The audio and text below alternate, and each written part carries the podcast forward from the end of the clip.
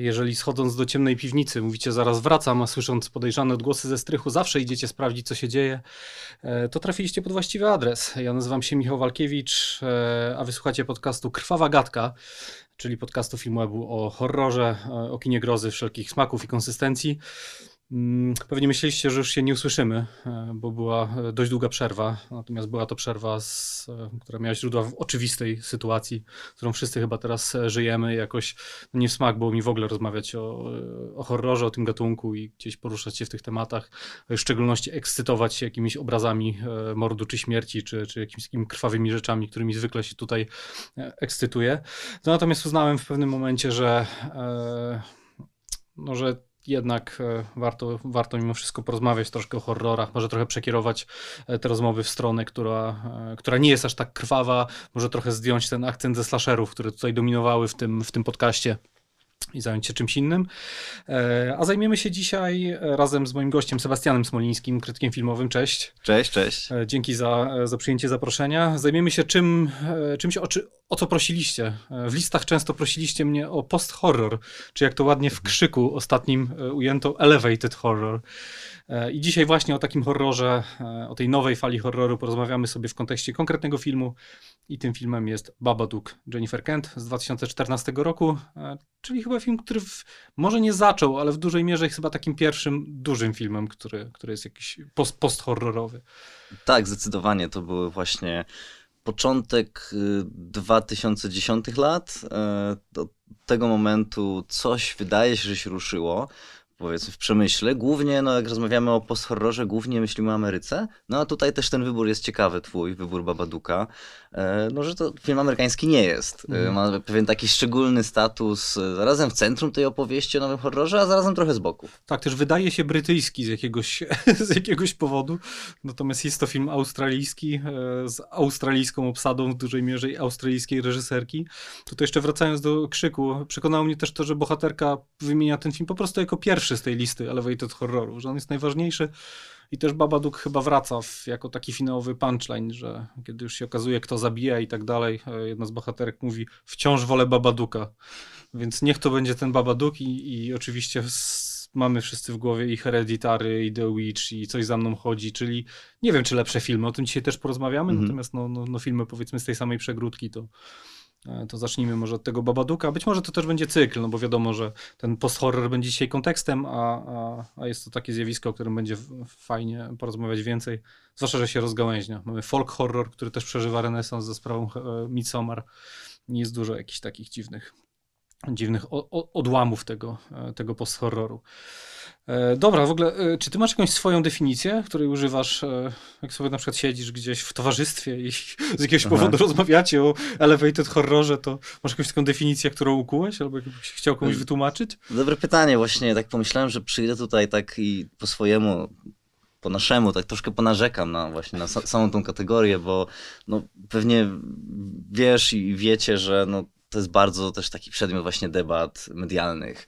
Czy to słowo elevated, czyli dosłownie jakiś wyniesiony, podniesiony, ja sobie dopisuję, postawiony na piedestał. Wznieślony. Wznieślony, czy to jest w ogóle dobry termin, czy, czy jest sens to stosować, czy to jest, dla mnie to jest taki troszkę Y, dowód, a może nie dowód, ale jakiś taki symptom tego, że pamięć nasza jest taka dosyć krótka jako widzów, że jeśli myślimy o tym nowym horrorze ostatniej dekady jako odpowiedzi na te seryjne właśnie slashery, torture porn, też jakoś łączone czasem z 11 września, prawda, że po 11 września, no tak. kiedy Amerykanie torturowali prawdziwych ludzi gdzieś tam w bazach, między innymi w Polsce pewnie, to y, tortury na ekranie też w horrorach mainstreamowych y, zaczęły być jakoś popularne, jakoś odwoływały się do jakichś lęków czy, czy wizji. I że ten, ten nowy horror, ten tak zwany post-horror, chociaż to też jest dla mnie taka kategoria, no taka akademicka trochę, nie? Jakby post-horror, tak, że, tak, tak.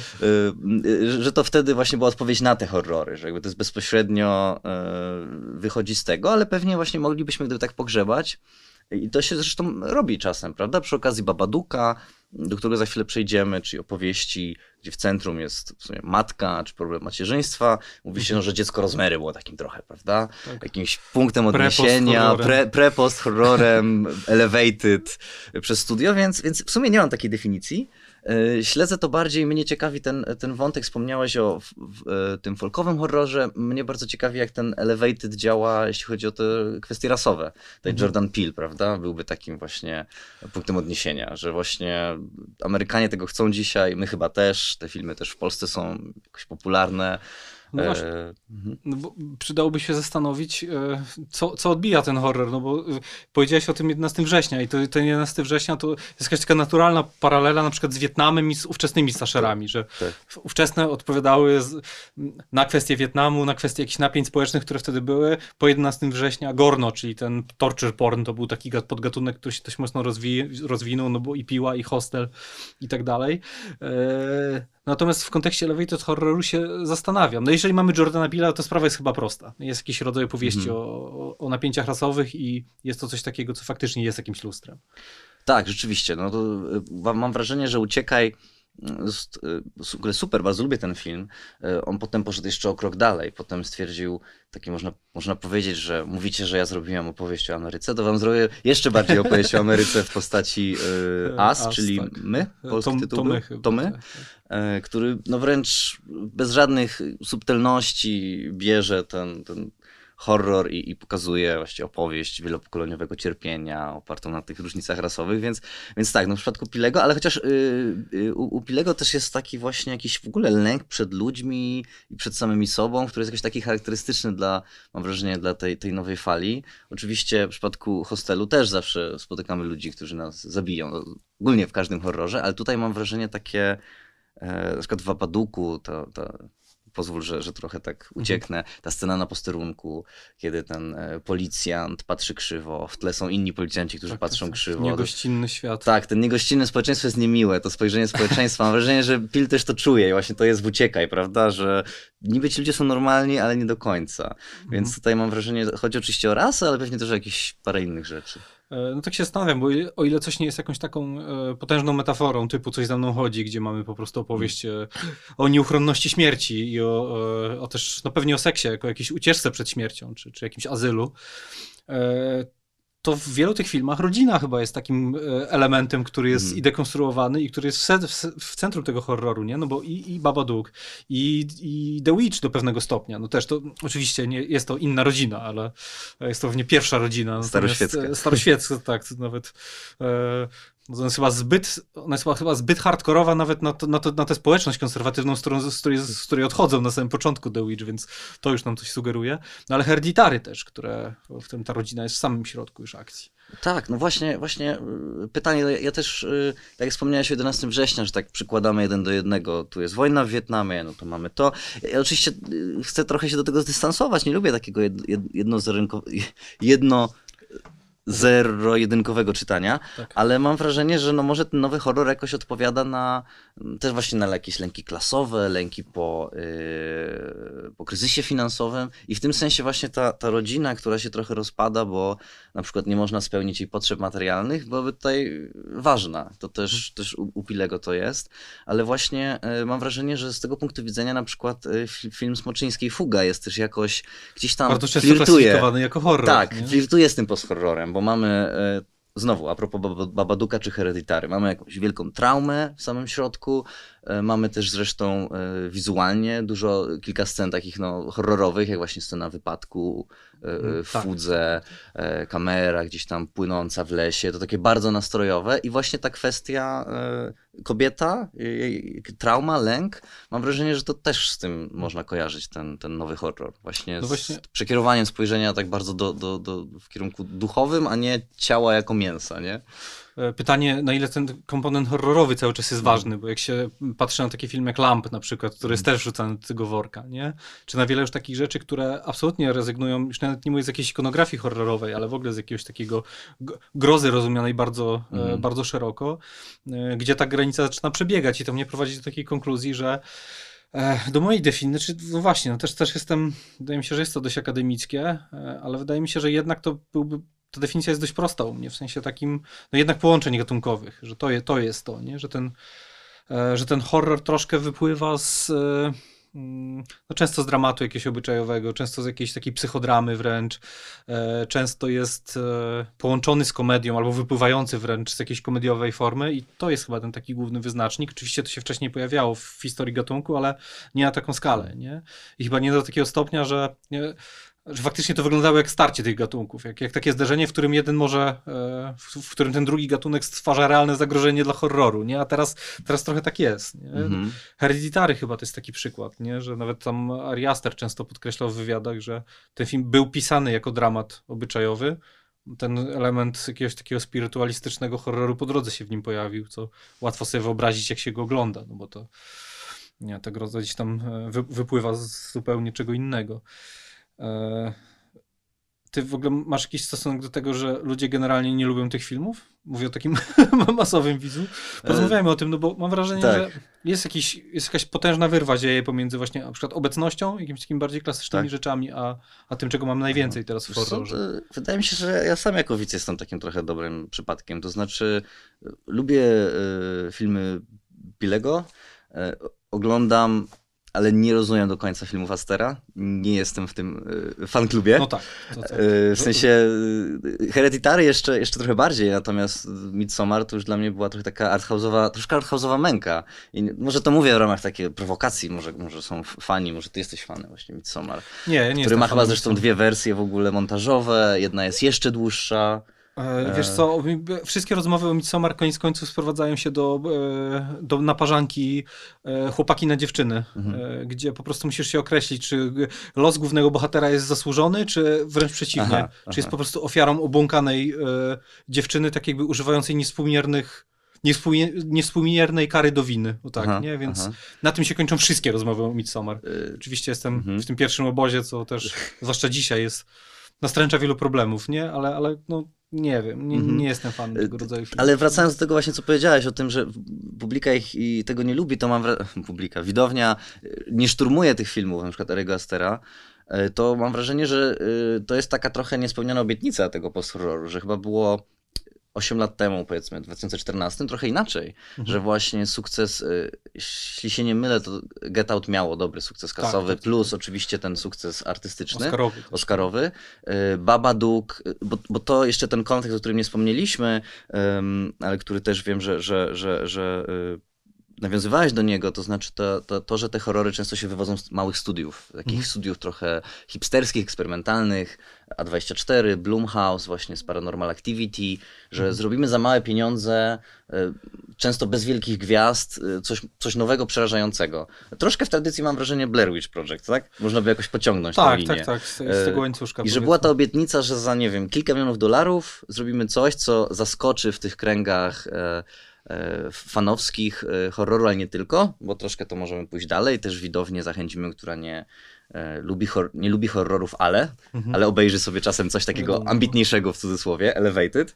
I że była ta obietnica, że właśnie to będzie też sposób na jakąś taką, na, na kasowy sukces. Ale na przykład też mówiłem, wspomniałem o tym, że ta moja relacja jest taka dwuznaczna, bo na przykład jestem wielkim fanem Cichego Miejsca. Mhm. Oglądałem raz ten film w kinie, byłem zachwycony i nie wiem, czy to jest elevated, bo to jest film dużego studia i dosyć klasyczny, też oczywiście mhm. o rodzinie, ale trochę eksperymentalny ale zarazem kasowy i już ma sequel. I uważam, że jakoś można go wpasować w to Elevated, ale to jest jakby super komercyjna robota. Uwielbiam ten film. Tak, tak, tak. No to chyba balansuje gdzieś tam na granicy, nie? Zwłaszcza jeśli się to zestawi z takim filmem, jak, nie wiem, czy mieliście okazję oglądać e, Coś przychodzi po zmroku, e, Trey Edward Schultz, który jest mm. trochę cichym miejscem, tylko właśnie po tej stronie bardziej mm. post-horrorowej. Mm -hmm. A ciche miejsce tak. jest po tej stronie bardziej tak. mainstreamowej, no ale powiedzmy, że to są, to są te dwa filmy, które balansują z dwóch stron, gdzieś na tej samej, na tej samej linie.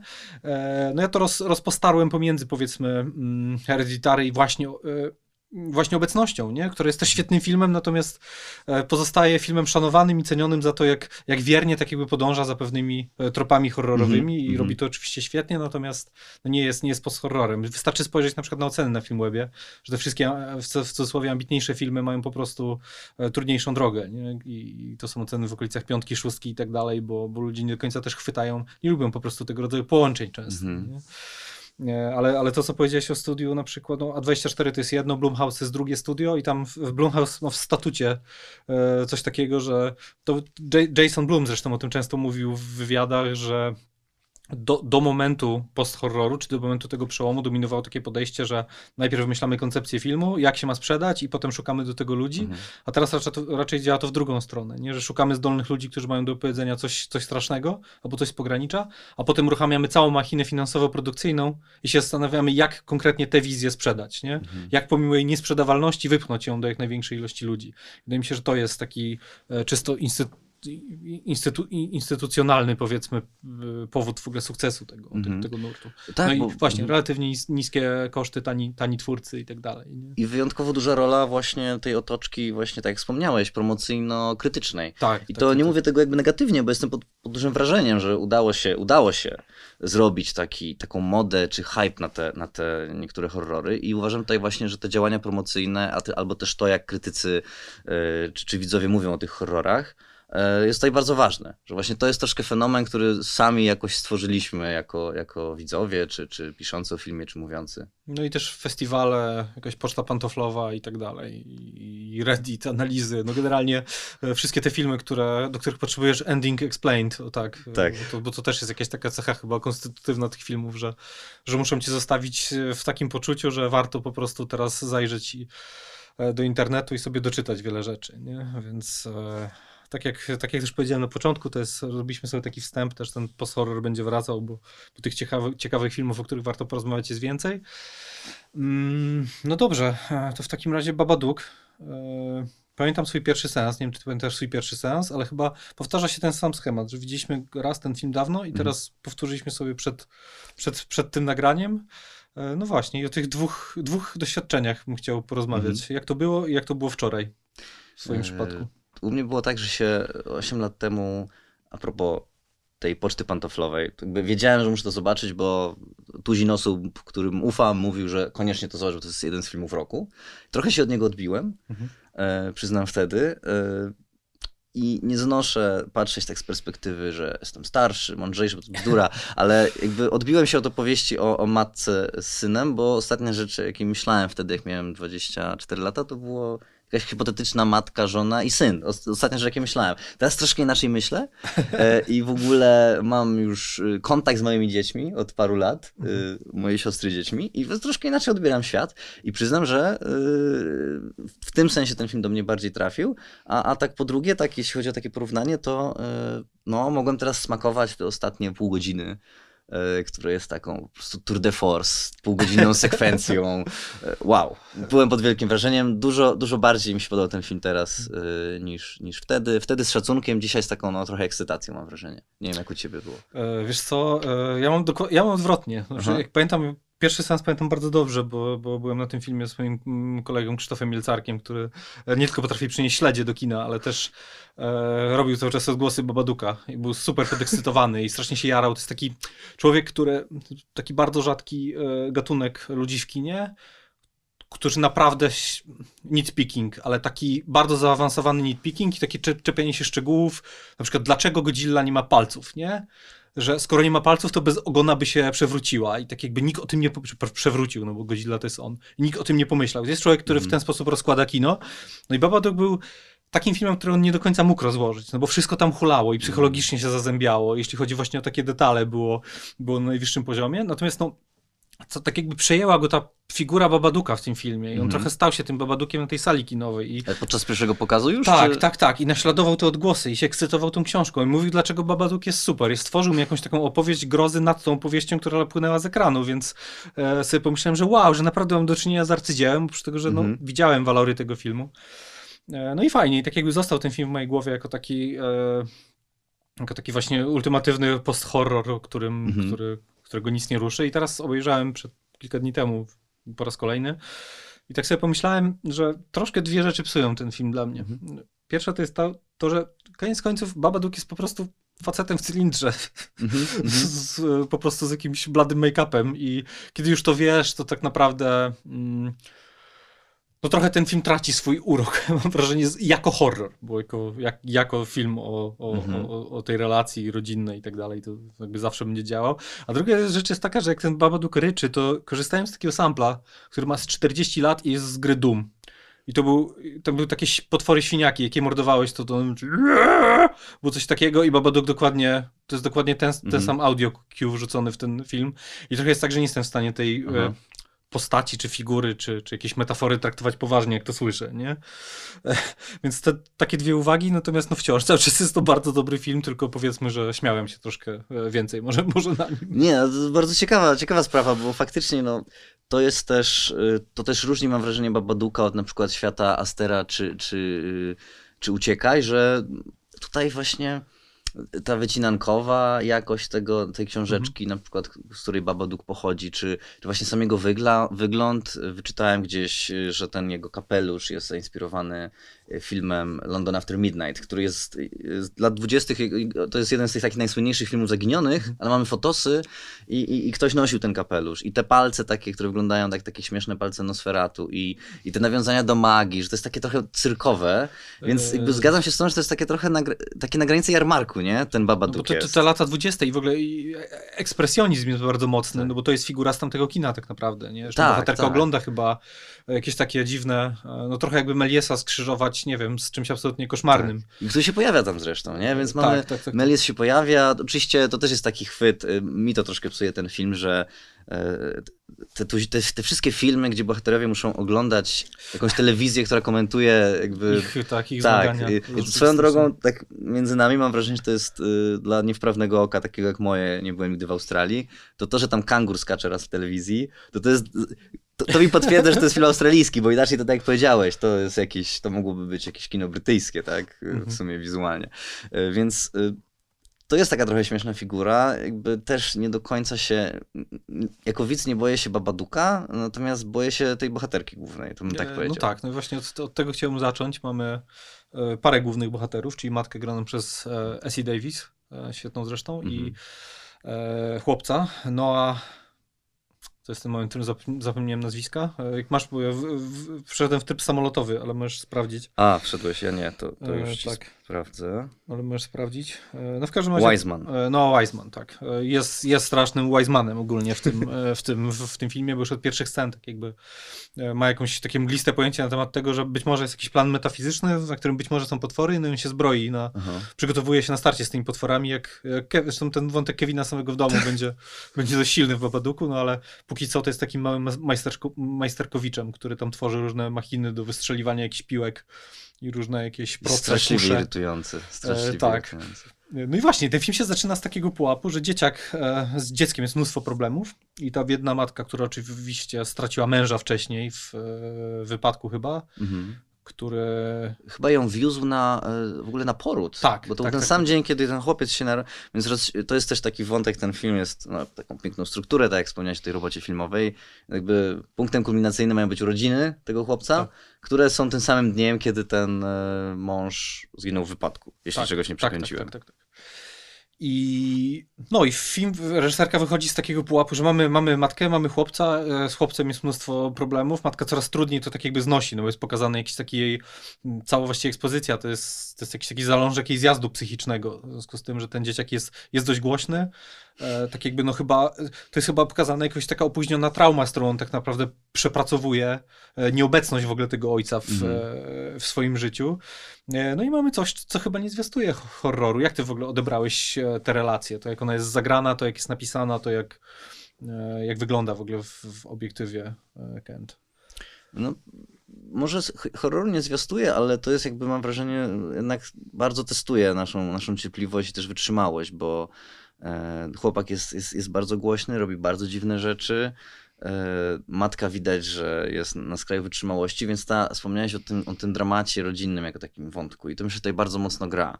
Trochę re, relikt, relikt, relik będzie też takim filmem, Tak, gdzie tak, tak, Jeden, członek rodziny, tak, właśnie też super. Widać, że coś się rozpada i to jest ten moment, kiedy czujemy, że nie możemy tego powstrzymać i tylko obserwujemy właśnie, jak to, to schodzi na dół, że- że ta bohaterka idzie po prostu coraz, coraz bardziej tą drogą też takiego rozpadu. No i właśnie ta podmianka, nie? że na początku oczywiście jest prawilnie, że tak powiem, chłopiec się boi potworów, a potem w sumie ten chłopiec trochę schodzi na dalszy plan, a wszystkie te strachy matki zaczynają Tak. dominować. To jest tutaj, tutaj fajne. Mi się wydaje, wydaje mi się, że, że, że Essie Davis jest naprawdę świetna w tej roli. E, troszkę nawet postarzona. Ona miała tak około 40-40 parę lat w momencie premiery, natomiast e, przez make-up e, no, wygląda, można powiedzieć, jeszcze bardziej, jeszcze bardziej wymęczona, jeszcze, jeszcze troszkę jej to lat dodaje. No a ten, a ten chłopiec jest taki troszkę podobny do tego chłopca z Lśnienia. Troszkę Cody Smith McPhee, bardzo młody. Tak, też, tak, taki- ale właśnie z takim elementem jakiejś takiej dziwności w urodzie, więc Mhm. mi się ta relacja podoba. Nie wiem, mam wrażenie, że, że to jednak y, to jest też ciekawe, że właśnie ta, ta figura ojcowska, tam nie ma żadnych innych prawie mężczyzn. Mhm. Jest ten jej kolega z pracy. Który zostaje odbity w pewnym momencie. Znaczy odbija się od dziecka Tak, tak, odbija naprawdę. się Już i- go nigdy nie widzimy. I puszcza jakieś parę dziwnych tekstów, na przykład on tam, widzimy, że on jest zainteresowany tą bohaterką też może jakoś romantycznie, tak. chociaż jest trochę młodszy, ale to ja sobie tłumaczę tym, że dla bohaterki czas stanął 7 lat temu, kiedy mąż zginął, kiedy ona była młodsza, więc Mhm. ten młodszy facet może jest jakoś tam ten i on mówi jakiś taki tekst do niej, bo oni pracują w ośrodku dla, dla, dla osób st- starszych, jakiś taki dom pomocy, że o, to, to chyba że za parę lat ty tutaj będziesz tam pacjentką, coś takiego, rzuca jakiś taki tekst i myślę, człowieku, co ty mówisz w ogóle przy, przy kawie, nie? Gdzieś tam na... Więc to jest takie trochę dziwne, ale on się odbija i potem już to nie wraca, więc jakby nie ma tam żadnych właśnie mężczyzn, nie? Mhm. Więc jest tylko ta tak, matka e, i ten chłopiec w sumie i, e, i siostra. e, I siostra, no i mamy, no właśnie, mamy szereg postaci, w których te, e, ta relacja e, matki z dzieckiem się odbija. No mamy, mamy siostrę, to chyba najbardziej rozwinięty wątek. Siostra też ma swoje dzieci. E, Siostra, która jest absolutnie, e, no chyba przede wszystkim e, jakaś taka nie ma zbyt dużo czułości względem dziecka głównej Mhm. bohaterki. Nie? No bo tu jest ta oś konfliktu, zresztą tam jest ta fantastyczna scena, w której, e, w której dzieciak wypycha e, tą z- córkę swojej ciotki, czyli e, z domku na drzewie i to dop- doprowadza już do całkowitego rozłamu pomiędzy tymi dwiema, dwiema rodzinami.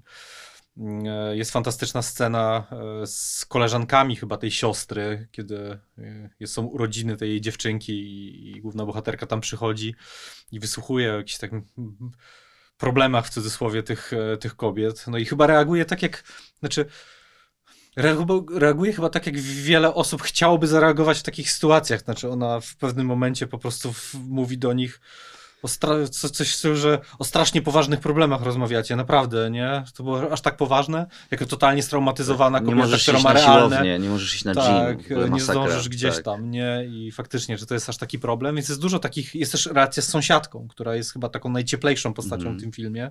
W sensie, że jest dużo w jakichś takich, mm, jest jakaś wspólna przeszłość z, z tą rodziną. No pewnie byli po prostu blisko, im pomagała, czy oni pomagali jej. E, Potem oczywiście w tej rodzinie e, e, nie ma już tego mężczyzny, no ona tak jakby ta sąsiadka cały czas jest blisko tych, tych bohaterów, zwłaszcza tego dziecka.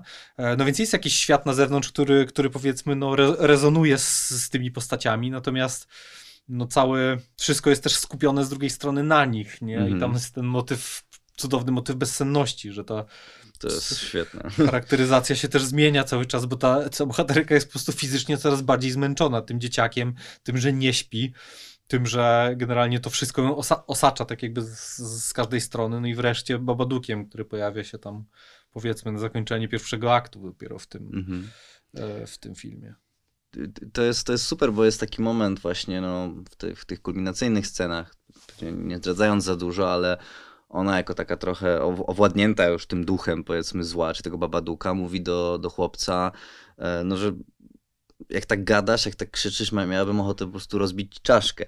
I z jednej strony my wiemy, że ona mówi to jak- jakby, że to nie są Złości, niby jej tak. słowa, ale zarazem jakby doskonale wiemy, że, że, że to jest to, co wiele matek by chciało powiedzieć, tak? Czy, czy, czy ta bohaterka by chciała powiedzieć, więc też ciekawie było sobie przypomnieć ten film na fali powiedzmy zainteresowania córką i tym, że o w tym roku wreszcie 2022-2021 mówimy o macierzyństwie jako nie, nie tylko błogosławieństwie i pewnej szlachetnej pracy, ale też po prostu czymś, czymś, co może bardzo traumatyzować, może być nie do udźwignięcia i tak dalej. Więc mam wrażenie, że tutaj Babadook fajnie z córką koresponduje na Mhm. jakimś tam poziomie właśnie tego, Tak. tego macierzyństwa i tego, że czasem rodzice no, nie, nie chcą przyznać, ale chcieliby te dzieci pozabijać, nie? Tak, w pewnym sensie tak. Myślę, że można by też promować córkę Babadukiem spokojnie, nie? Na zasadzie widziałeś Babaduka, e, zobacz to, e, ponieważ horror macierzyństwa jest w gruncie rzeczy podobny w tym, mm. w tych dwóch filmach, chociaż oczywiście konwencja jest całkowicie inna.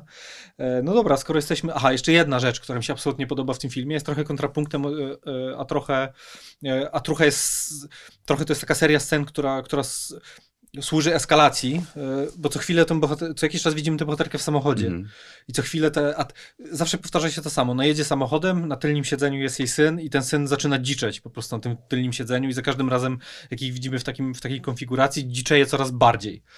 E, wreszcie już e, chyba puentą jest to, że ona po prostu wjeżdża za którymś razem w drzewo, mm. bo już widzi tego Babaduka też w lusterku, czy, czy jest absolutnie przez niego osaczona, no już to, to już jest też taki punkt zwrotny, to, tak, co, o czym powiedziałeś, to, to że super. zmienia się perspektywa. Y, nie? I, to, I to, ale to powtarza też tą, powiedzmy, scenę pierwotną tego filmu, nie? Właśnie to, że ten mężczyzna, ten mąż zginął w wypadku, więc ta każda jazda tak, samochodem, tak. gdzieś tam w tle mamy to, że, że, że to jest element tej traumy, nie? To, tak, to tak, siedzenie to tym, cały czas trwa, w tych nie? czterech kołach, tak. E, no dobra, no i pojawia się książka w życiu tych bohaterów. E, książka, z której pochodzi Babadook, e, bajka dla dzieci tak naprawdę, to jest chyba taki rekwizyt, którego można się bać, w przeciwieństwie do samego mm. Babadooka, e, bo jest to, zaczyna się oczywiście niewinnie jak każda książeczka e, dla dzieci, a potem z każdą stroną odkrywa jakieś tam kolejne pokłady mroku. No i na końcu oczywiście pojawia się Babadook, którego chyba cele, zamiary są jasne od początku. Znaczy, Babadook jest po to, żeby, żeby całkiem dosłownie w tej książeczce sięgać w stronę tego, E,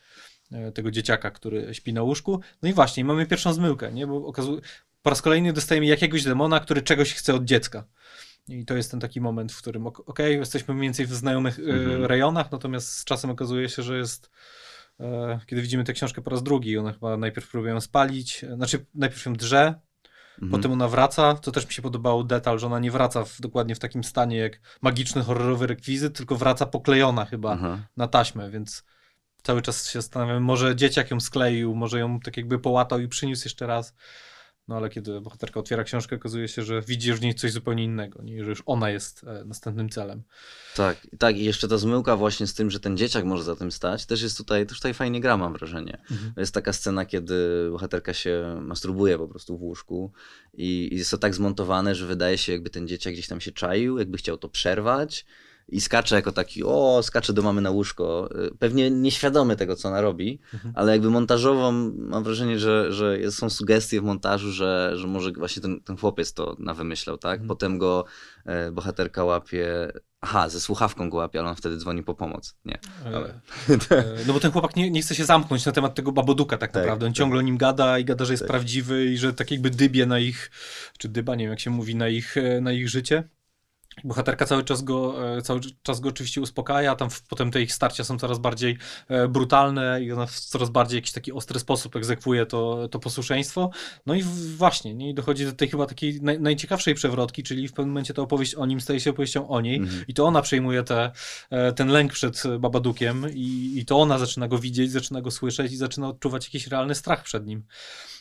Nawiasem mówiąc, to jest zabawne, co powiedzieć o tej scenie masturbacji, bo mam wrażenie, że to jest paradoksalnie to jest dość klasyczny horrorowy trop chyba, że kiedy mamy, mamy tego rodzaju opowieść, w której jedna osoba, zwykle to jest dziecko, w jakiś sposób terroryzuje psychicznie osobę starszą, to zwykle dochodzi do mm, scena masturbacji, czy nieudanej, przerwanej masturbacji jest taką sceną krytyczną, w której tak jakby coś w bohaterce albo w bohaterze pęka, że jeszcze to, nie? Że tak jakby nawet ta sfera życia zostaje e, odebrana e, I przez, że, przez i dziecko. Potem nie? będzie właśnie wybuch takiej powiedzmy przemocy zemsty tak. w jakimś sensie. Aha. Mhm. Tak, to jest mega ciekawe, ale w ogóle mam wrażenie, że to jest też taki film, no że to, wspomnieliśmy o tym akademickim kontekście tego post-horroru, że to jest takie właśnie, można, można pisać bardzo uczone rzeczy, ale Babadook jest taki szczególnie, mam wrażenie, uwikłany właśnie w jakieś psychoanalityczne wątki, psychologiczne, w seksualność, to się tutaj w wielu, wielu właśnie scenach odbija, nie? I nawet sama ta konstrukcja domu też taka klasyczna dosyć, w sensie piwnica jako to miejsce, mhm czegoś mrocznego, jakiejś e, tajemnicy. Obiektu. Tak, właśnie, obiektu, e, poziom zero. Tak trochę właśnie jak, jak, jak Żyżek analizował psychozę, nie? Ten dom z psychozy, tak, że tak, też ma te poziomy i to jest trochę podobnie, więc jesteśmy, mam wrażenie, że jakby bardzo oryginalne jest to, to postawienie akcentu właśnie na, na, na matkę i na jej horror, natomiast jest dużo też takich rzeczy znanych, nie? Jakby te, te mhm. klocki są takie znane, żeśmy się czuli dosyć spokojnie, na przykład właśnie w, w, tym domu, tak? Że wiemy mniej więcej, co to jest za przestrzeń, wiemy, że ona pewnie kryje jakieś niespodzianki, jakieś robale właśnie wychodzące ze ściany, że to jest taki dom mocno horrorowy. Tak, chociaż to jest ciekawe, ta cała taka wertykalna struktura jest dość ciekawa, nie? Bo ta, te przestrzenie na górze są właśnie dość bezpiecznymi przestrzeniami. Tam jest sypialnia, pokój mhm. chłopca, w którym on konstruuje te swoje e, różne pułapki, różne narzędzia, e, o których zaraz, to jest super ciekawe, nie wiem, czy to nie jest moja ulubiona część tego filmu. E, jest też sypialnia matki, w, którym dochodzi, w której dochodzi często do jakichś takich dziwacznych przejść też montażowych, jakiegoś przyspieszonego rytmu, nie, który sygnalizuje właśnie przejście mm. nocy w dzień i tak dalej, co też jest super ciekawe. Też mi się swoją drogą za sterem trochę kojarzyło, ale, ale to może na marginesie. I cały parter to jest przestrzeń właśnie, w której te postaci się najczęściej spotykają, nie? I dochodzi do jakiegoś takiego starcia ich mm -hmm. najczęściej. E, I ten moment przełomu jest chyba nie bez powodu właśnie wtedy, kiedy, e, kiedy dzieciak wchodzi do jej pokoju, kiedy ona się masturbuje i nakrywają właśnie w tej przestrzeni, która była bezpieczna, która była oswojona, mm -hmm. w której nie dochodziło do konfliktów, nie? Więc i to, jak ten dom jest pokazywany, oświetlany i, i w ogóle ja strasznie lubię w horrorach, jak wiem, gdzie jestem. W mm -hmm. bardzo czysto mhm w przestrzeni, nie? Wiem, gdzie co jest. Wiem, gdzie jest schowek na miotły, wiem, gdzie jest zejście do piwnicy, wiem, jak, wiem w kontekście, gdzie jest jaki korytarz, tak, do, do jakiego miejsca prowadzi i wydaje mi się, że jeśli chodzi o, o, o tę warstwę, to też no, polski operator e, Radosław tak. Ładczuk, e, absolutnie kapitalna robota, nie? Bo, bo to jest taka przestrzeń, która jest trochę swoja, trochę obca, ale też odnajdujemy się w niej od razu, mm. a mhm. cały czas pozostaje przerażająca. Chyba jedna z najcięższych w ogóle rzeczy do osiągnięcia w horrorze. Tak, i ten, i ten e, niebieski, tutaj to jest bardzo niebieski dom. W mhm. sensie, e, nie wiem, czy to jest coś wyjątkowego, ale mi się to podoba, bo jest bardzo zimne. Że ten dom, zarazem niektóre te ujęcia są takie troszkę właśnie bajkowe, jak jakieś Jasi Małgosia. Ta bohaterka też pod koniec ma, ma taką jakąś sukienkę i z tym chłopcem wyglądają dosyć słodko, ale ten dom, mimo że jest stary, mógłby być, nie wiem, biały, czy bardziej brązowy, jakiś taki zatęchły, właśnie bardziej w takich kolorach y, drewna, to on jest niebieski, jest mhm. jakąś taką przestrzenią, no właśnie, a nie jest kliniczną przestrzenią zarazem. Tak, to tak, nie jest tak, tak kliniczny tak, horror, nie? Właśnie taki z cyklu, nie wiem, jakieś e, elementy Kubricka czy, czy, czy Astera. No to, jest, a... to jest właśnie strasznie trudne do, do uzyskania, nie? Żebyś właśnie nie miał klinicznej przestrzeni, ale też żebyś nie zastanawiał się, nie wyobrażał sobie, jak scenograf stał i po prostu tam drapał tak. przy, przy tapecie tak. po prostu tak. 10 godzin, żeby faktura była idealna, nie? I, i Jennifer Kent idealnie trafia w coś, co jest pomiędzy i wydaje mi się, że to jest bardzo rzadkie.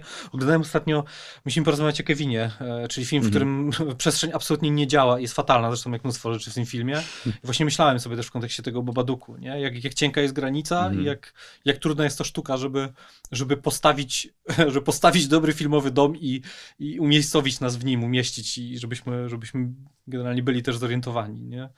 E, więc to się, e, to się na pewno e, udało. No w ogóle ten film wygląda chyba fantastycznie, mm. nie? I to, co się dzieje też poza tym, poza no. tym domem, to jest absolutna, absolutna magia operatorska. Tak, to są, to są e, fantastycznie sfilmowane. W ogóle jestem ciekaw jakby źródeł tej współpracy. Nie wiem, czy wiesz, właśnie e, Radka Łatczuka. Tak, to jest Radek. też operator sali samobójców, e, tak, hejtera, chyba jesteś Bogiem, mm-hmm. no bardzo dobry operator. Chyba też ale... z, z Jarzyną przy Między Nami Dobrze jest współpracował, więc taki duży tak, bardzo tak, tak, tak. zasięg. Tak, to jest fantastyczne, ale właśnie, właśnie przyznam, że to ostatnie pół godziny nie wiem właśnie na ile na tobie robi wrażenie ten już taki stężony horror, no bo oczywiście duża część tego filmu to jest, to jest oczekiwanie, e, właśnie trochę scen na zewnątrz, potem już nie ma scen na zewnątrz, potem już jesteśmy całkowicie właśnie w tym domu, co też jest bardzo takim, takim zabiegiem właśnie jakby klasycznym, że to miejsce, tutaj się wszystko rozegra. E, I mam wrażenie właśnie, że to, to co tam się dzieje, tak sobie tak pomyślałem sobie, że to się ogląda jednym, powiedzmy, jednym ciurkiem, te, te momenty jakichś takich podchodów, y, zagrożenia, ataków, a zatem to jest 20-25 minut po prostu bloku filmowego. Jest, kurczę, pomyślałem sobie, kurczę, jak, jak to zostało zrobione? W sumie nie wiem, jak, jak, jak my z tej jednej minuty przechodzimy w drugą i, i mamy wrażenie jednak takiej jakiejś ciągłości, płynności. Uważam, że to takie trochę tour de force, bo to jest, taki, to jest jej debiut, swoją drogą widziałem, e, widziałem też The Nightingale i drugi film. Uważam, że jest już kilka półek niżej niestety. Nie wiem, czy widziałeś, bo... Nie, nie miałem okazji. Bo to jest jak właśnie australijska reżyserka, jak wspomnieliśmy. Baba Duke ma duży taki uniwersalny powiedzmy jakiś appeal, jakiś taki tak, tak, tak, tak. atrakcyjny jest po prostu jako film. Natomiast jej drugi film, y, The Nightingale, już wchodzi w te, te tematy takie, które często y, wybitni australijscy reżyserzy poruszają, czyli właśnie aborygeni, mhm. kwestie rasowe, XIX wiek, kolonizacja. Tylko on jest rozciągnięty do 140 minut prawie. No też wspaniałe w Babaduku jest to, że właśnie to jest 88 minut. To jest tak super. Ja uwielbiam tą zwięzłość i uważam, że to bardzo, że to wtedy ta to napięcie czy groza fajnie działa, jeśli to jest ma taką postać. I ja myślę, że też ta subtelność, z jaką Essie Davis też tę przemianę gra, nie finałową przemianę, no bo film zmierza do tego, że to ona będzie polować na, na dziecko, a dziecko będzie się bronić jak, jak Kevin sam w domu, czyli będzie rozciągać jakieś żyłki na schodach i montować jakieś pułapki, strzelać do niej z kuszy, Mhm. jakiś wyrzut, wyrzut, wyrzutni piłek, co oczywiście wprowadza super element e, humorystyczny do tego filmu pod koniec, jak ona się potyka o te kolejne rzeczy i tam spada ze schodów i tak dalej. Mamy też jakieś takie przenicowanie takiej kliszy no, e, e, filmów o egzorcyzmach, kiedy on ją przywiązuje do podłogi i po prostu Mhm. czekasz i przejdzie. E, To Tak. jest, super, to jest super zabawne. No ale właśnie to też nie dzieje się za, jak za dotknięciem czarodziejskiej różdżki, nie? Mhm. że scenarzysta mówi pstryk i nagle mamy po prostu obłąkaną, wykrzykującą coś, biegającą z Mhm. rozwichrzonym włosem Essie Davis, tylko to jednak idzie bardzo płynnie i na przykład tam są takie momenty zawieszenia, że ona ma jakąś erupcję agresji, ale potem tak jakby wycofuje się na chwilę i zaczyna oglądać telewizję. My do końca nie wiemy, w którą stronę to pójdzie, nie? Czy ona będzie bardziej otępiała, czy to dziecko naprawdę jest w realnym niebezpieczeństwie wokół niej, ale to wszystko jest wpisane w ramy tych, tego ostatniego aktu, który jest jakby, przypomina jedną rozciągniętą scenę, nie? No a potem oczywiście no mamy absolutnie, absolutnie, pojawia się też oczywisty motyw, że ktoś puka do drzwi, ta sąsiadka puka do drzwi, przychodzi, tak nie wiadomo czy, czy nie stanie się ofiarą po prostu tej, tej kobiety. E, więc wydaje mi się, że jest jakaś taka duża atonalność w tej ostatniej, e, w tej ostatniej e, całej sekwencji i dlatego też to, to bardzo dobrze działa. Mhm.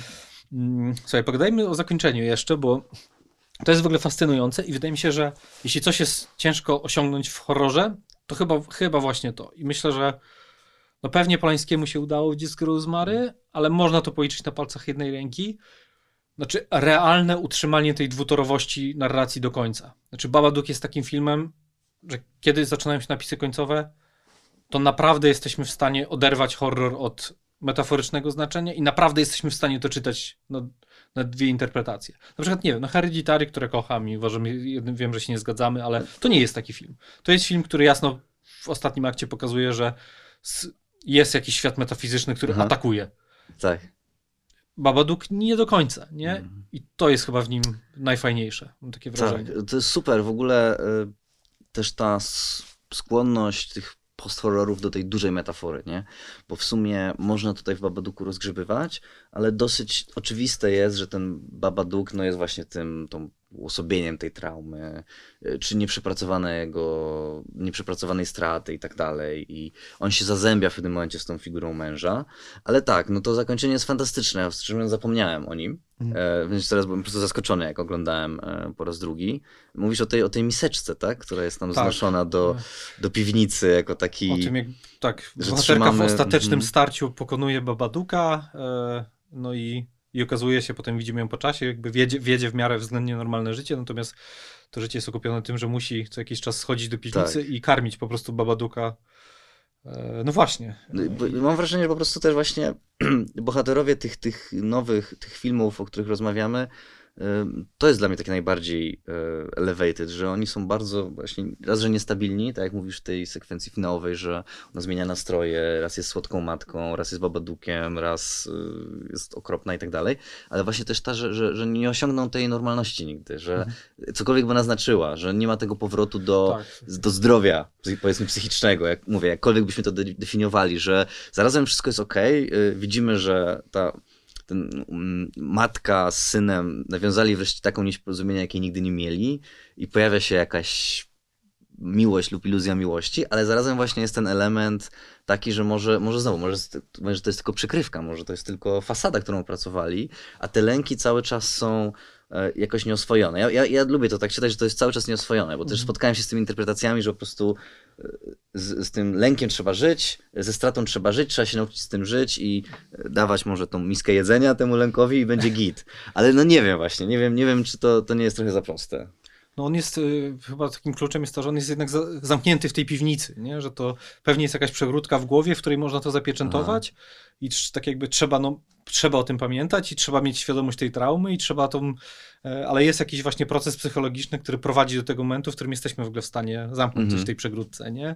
I w ogóle sam fakt, że to, że, że jakby nie możesz z czystym, tak jakby wnioskując z tego, co się dzieje w tym filmie, stwierdzić, nie? Czy to czy to jest tylko w jej głowie, czy ten Babadook jest realny, że prawdopodobnie, że to działa, na, że to znowu jest ten balans taki bardzo cie, cienkiej granicy, to się super rzadko udaje, bo koniec, wiele filmów tak jakby przyjmuje taką strategię narracyjną, ale wydaje mi się, że w większości filmów jednak jest taki moment, w którym musisz się zdecydować Mhm. i reżyserzy się decydują.